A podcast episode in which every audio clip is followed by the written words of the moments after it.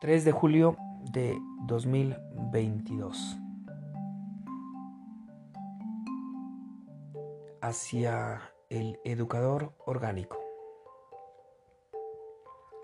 Hace unos días escuché por las redes sociales, por WhatsApp y por otros medios unos audios de los dirigentes de FECODE, en donde reclaman sus dirigentes, en especial el señor Rivas, el señor Alarcón, dirigentes eh, que de alguna forma han alcanzado eh, dentro de la estructura de sindical pues altos niveles de popularidad dentro del magisterio. Mm, escuchaba eh, eh, sobre el reclamo que le hacían a Gustavo Petro eh, presidente elegido aún no está posesionado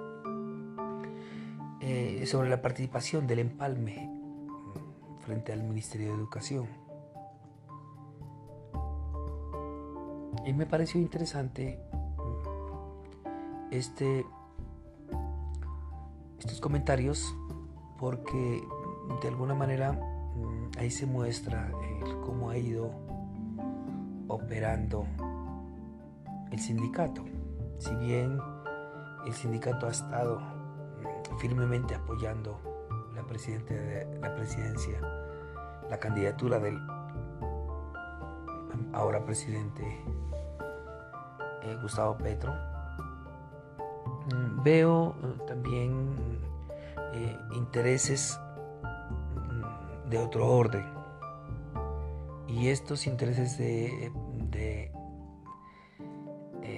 que devienen, digamos, de la elección del candidato Petro, es más intereses mm, que podemos plantear desde sus desde sus focalizaciones, hacia dónde quieren.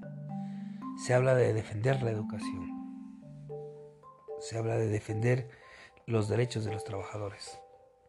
De ahí que se exija y se pida, digamos, participación.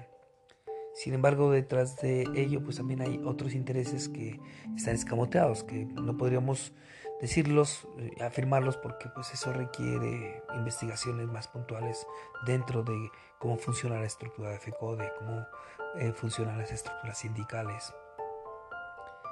Frente a eso, pues eh, hay muchas conjeturas y no me atrevería a dar ninguna de ellas. El análisis que quiero hacerlo es de, desde otro campo, desde otro campo. Y mm, lo que me interesa es básicamente mm, definir hacia dónde quisiéramos eh, dentro de, de, esas, de esas perspectivas que se quisieran con el presidente Petro y con esta nueva forma de gobernar, ¿no? un gobierno que es más salido del pueblo, ¿no? y que es el que encarna Petro y, la vicepresidenta Francia, Francia Márquez.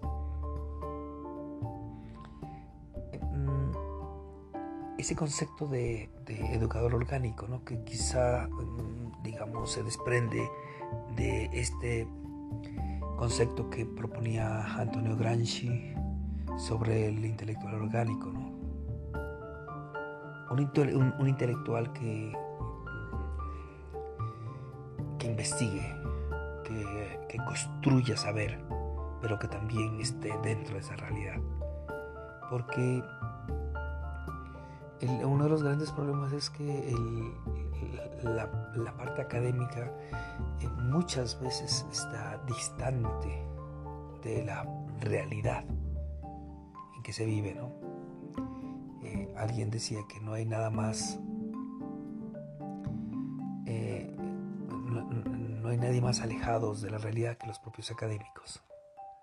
A pesar de que estudian su realidad, ¿no? Y hacen teorías y construyen teorías sobre los fenómenos sociales, sobre los fenómenos culturales, los fenómenos históricos. Sin embargo, eh, la realidad operativa es otra cosa. Y es hacia allá donde lo proponía Antonio Gramsci, ¿no? dentro de ese intelectual orgánico. Eh, hay surge desde América Latina, desde Brasil, y es este mm, pensador y pedagogo Paulo Freire, donde nos habla de esta, e, esta educación del oprimido, ¿no? Entonces, él le apostaba todo a, esa educación y una educación que tenía que ver con construir en, en estos oprimidos, construir una conciencia social y de ahí pues construir una nueva educación, construir una nueva sociedad que se apunta un poco hacia eso, pero que desconoce, eh, digamos, un poco la complejidad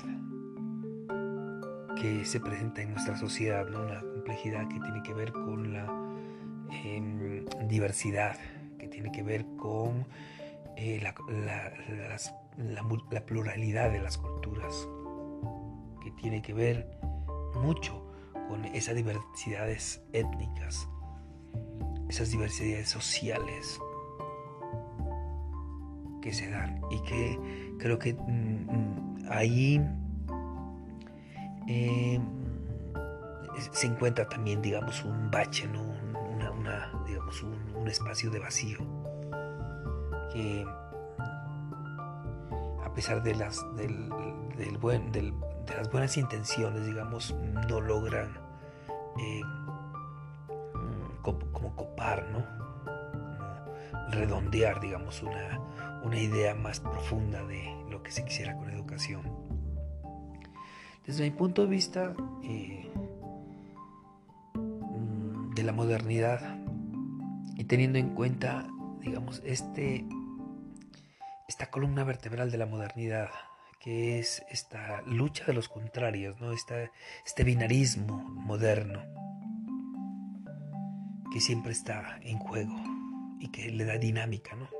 que es hacer rodar el motor a una sociedad y que tiene que ver con esto, con los binarismos, con estas oposiciones, con lo bueno y con lo malo, con los ricos y los pobres, con los oprimidos y los opresores, con los esclavistas y con los esclavos.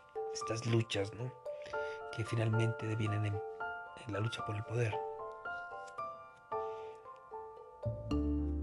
Y que dentro de la educación pues termina traduciéndose en una cosa similar, pero que podríamos decir Em, busca, digamos, esta eh, también em, cimentar estas bases. Busca cimentar mm, en la sociedad, digamos, esa, esa dinámica, mm, siempre en ese ideal de, que la educación es un proceso de proceso individual, ¿no? En donde se puede llegar al éxito. Y está esta imagen de éxito-fracaso. Entonces, para que estos seres tengan éxito, pues hay que empezar a trabajar eh, esta, esta, formación académica ¿no? y academicista. Esta formación competitiva, esta, esta formación estandarizada, ¿no? en donde eh, se plantean regímenes de calidad, ¿no? Eh, la educación tratada más como una empresa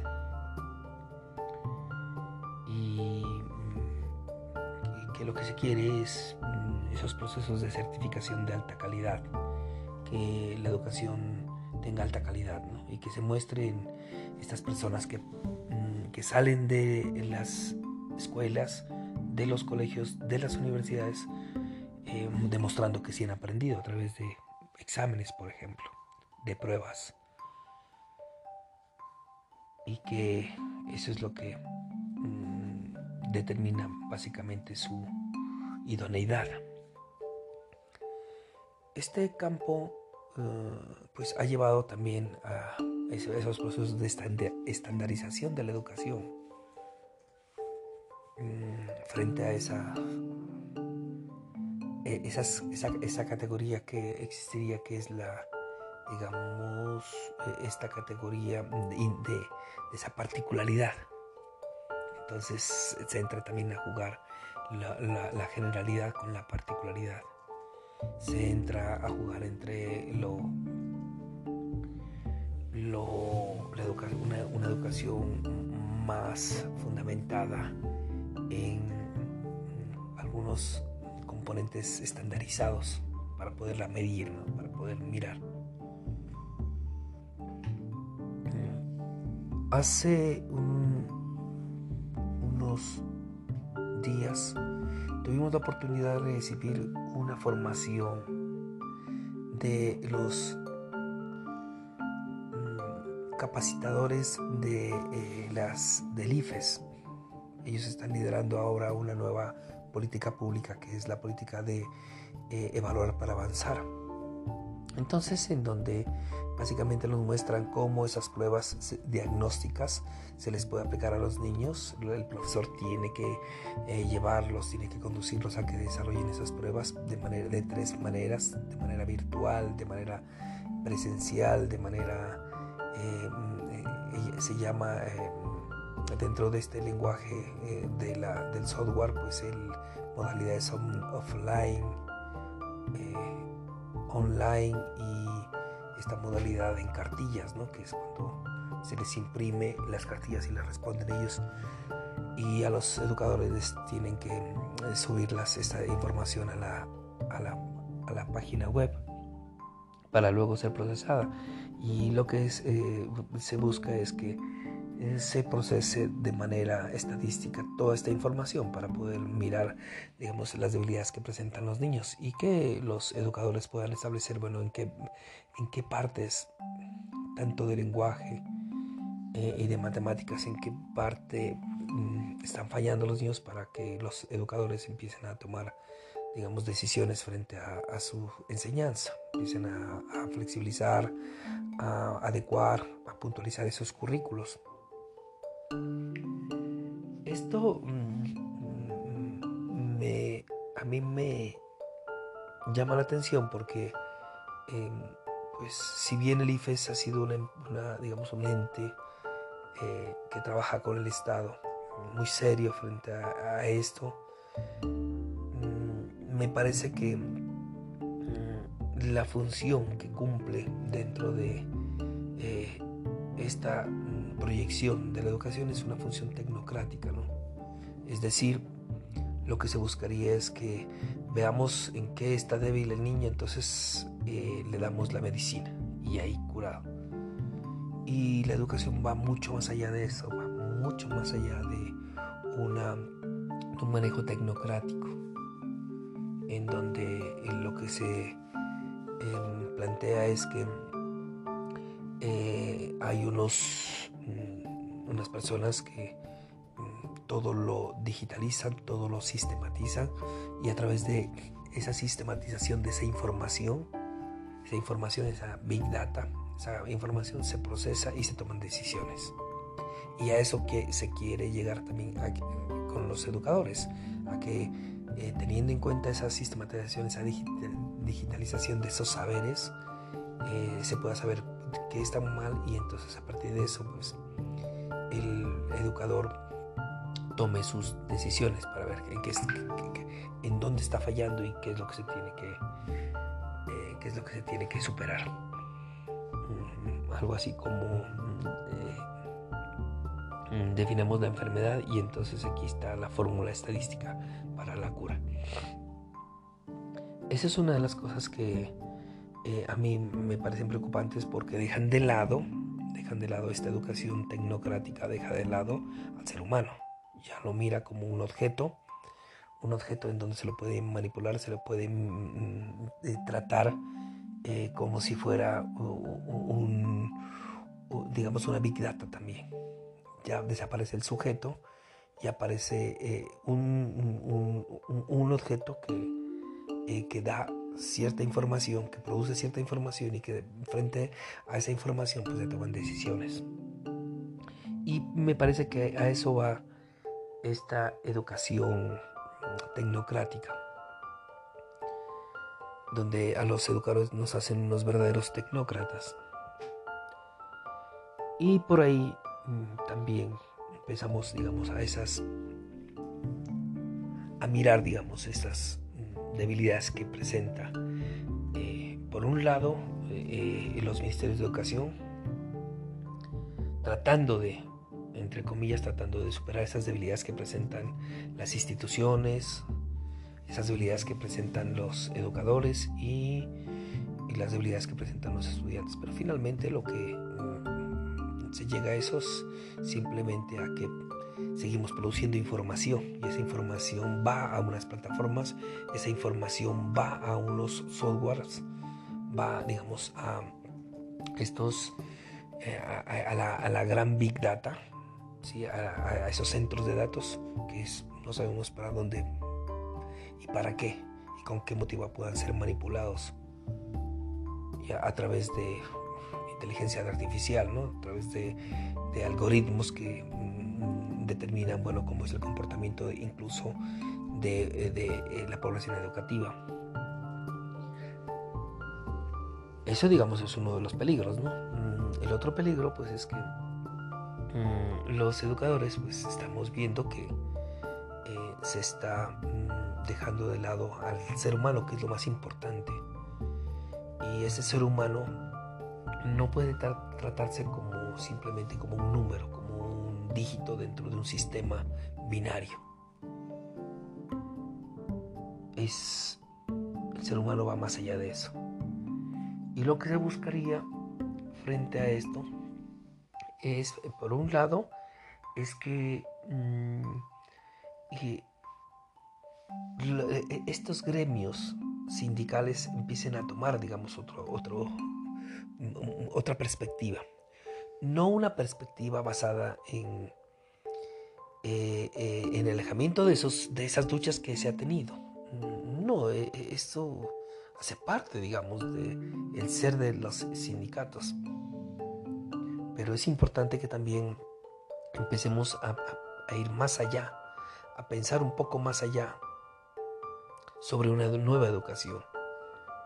Y esta nueva educación tiene que partir de em, empezar a mirar al individuo como ser humano. Un individuo que está dentro de una sociedad que requiere, que tiene unas necesidades y que tiene que enfrentar otras necesidades y que tiene que soportar otras necesidades. Y nosotros hemos enfrentado ya una pandemia, la pandemia de el COVID eh, o del virus SARS-CoV-2 ha sido un despertador, una alarma que nos indica que están presentándose problemas, que están dándose situaciones eh, que pueden ser desbordantes para las sociedades. Se habla de otra próxima pandemia, pero además de eso se, se está hablando de posibles hambrunas y hambrunas generadas por los mismos sistemas, por el mismo sistema capitalista, que incluso que pueden ser hasta pensadas, que pueden ser orquestadas, que podrían ser, digamos en, ese término, en estos términos conspiratorias.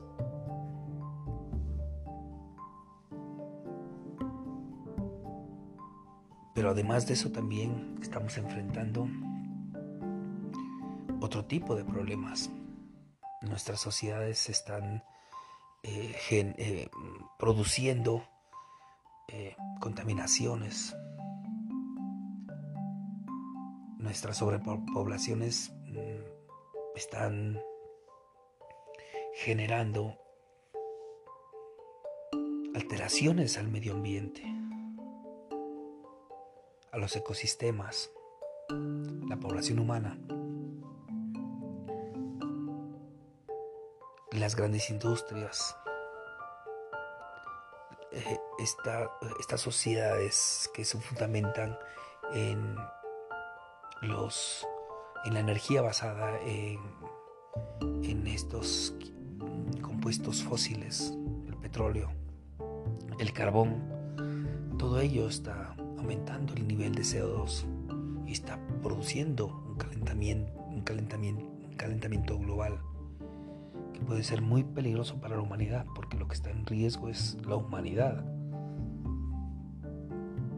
Además de esto, el capitalismo ha generado una crisis, una crisis en, estos manejos éticos de la humanidad.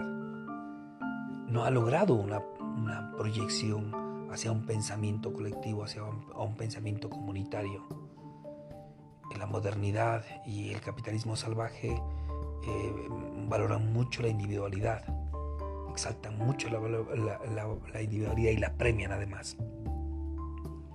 Esto creo que es uno de, de los grandes problemas que se tienen ahora, porque eso deviene en crisis de valores, deviene eh, en, crisis de, crisis de, mm, en crisis éticas, cuando una sociedad ya no puede, como lo dijo algún día Lacan, un individuo puede romper el tubo de ensayo y romperlo el tubo de ensayo no porque por estupidez, sino por, por una actitud de arrogancia, por una actitud de venganza o de rencor que puede poner en riesgo la misma población porque eh, esta parte el capitalismo no la la, ha degradado, la ha deteriorado, la ha ido con ese correr, esa, e, e, esta carrera a velocidad, la ha ido deteriorando, la ha ido degradando continuamente, la va, va desmoronando esta condición que es tan importante en la humanidad misma que es la dignidad.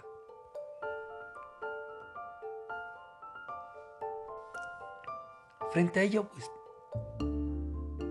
es importante que entendamos cómo funciona, por ejemplo, la economía, cómo está la economía, cómo, cómo opera una economía mundial, cómo opera una economía nacional, regional, local, pero también que conozcamos la cultura y que empecemos a pensar esas relaciones interculturales, estas relaciones interétnicas que también nos extendamos a un manejo ético de la biosfera, de la vida misma, de la partícula más mínima de vida de las plantas, una ética de respeto hacia la naturaleza, una ética de respeto hacia la vida, una ética de respeto hacia nuestras humanidades, hacia nuestras diferencias Es ahí donde debe partir la educación. Esa es una educación que debe partir también de esta condición que tiene el individuo como ser, como ser único, como ser diferencial, pero también como un ser de comunidad. Y de romper, digamos, esa estructura de la modernidad.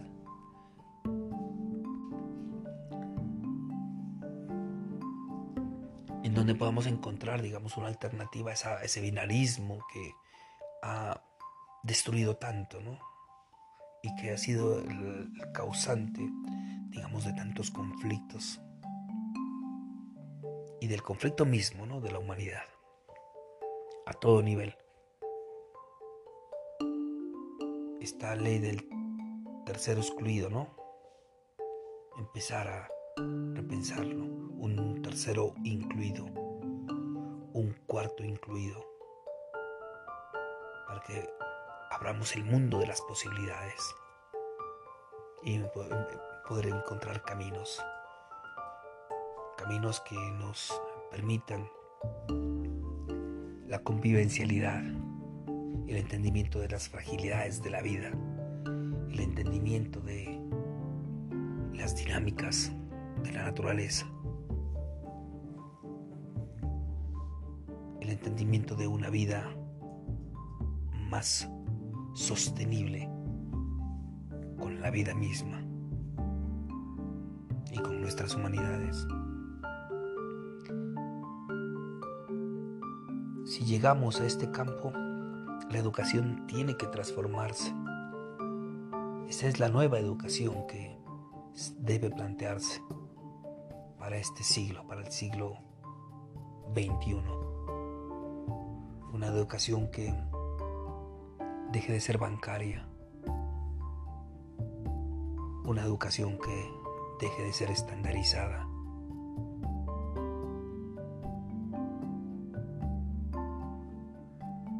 Y que debe plantearse, pensarse desde las comunidades, desde la localidad como siendo parte de una localidad, pero también siendo parte de la aldea global del mundo. Que podamos hacer esta relación y asimismo que podamos hacer relación con otras formas de vida, con otras formas que no busquen acabar al opositor. Y es allá donde creo que apunta el presidente Petro, trayendo a colación a esta pensadora que la relaciona mucho hoy a Mazzucato. Esta, este equilibrio entre los opuestos, esta convivencialidad entre lo privado y lo público, por ejemplo, entre lo unitario y lo comunitario.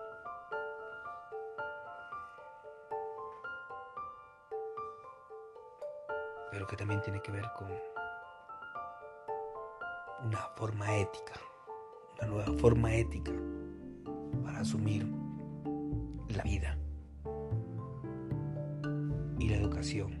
Es esa, ese ser que surge de ahí, ese, él será el educador orgánico.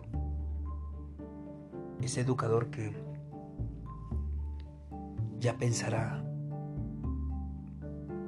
todos los espacios como escuelas, como escuelas de pensamiento, la sociedad como escuela de pensamiento, las comunidades indígenas como escuelas de pensamiento,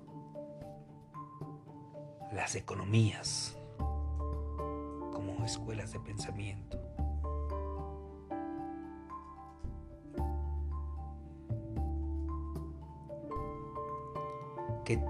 Trabajen los pluriversos, el universo de la lectura y la imaginación, el universo de las ciencias, pero ciencias libres.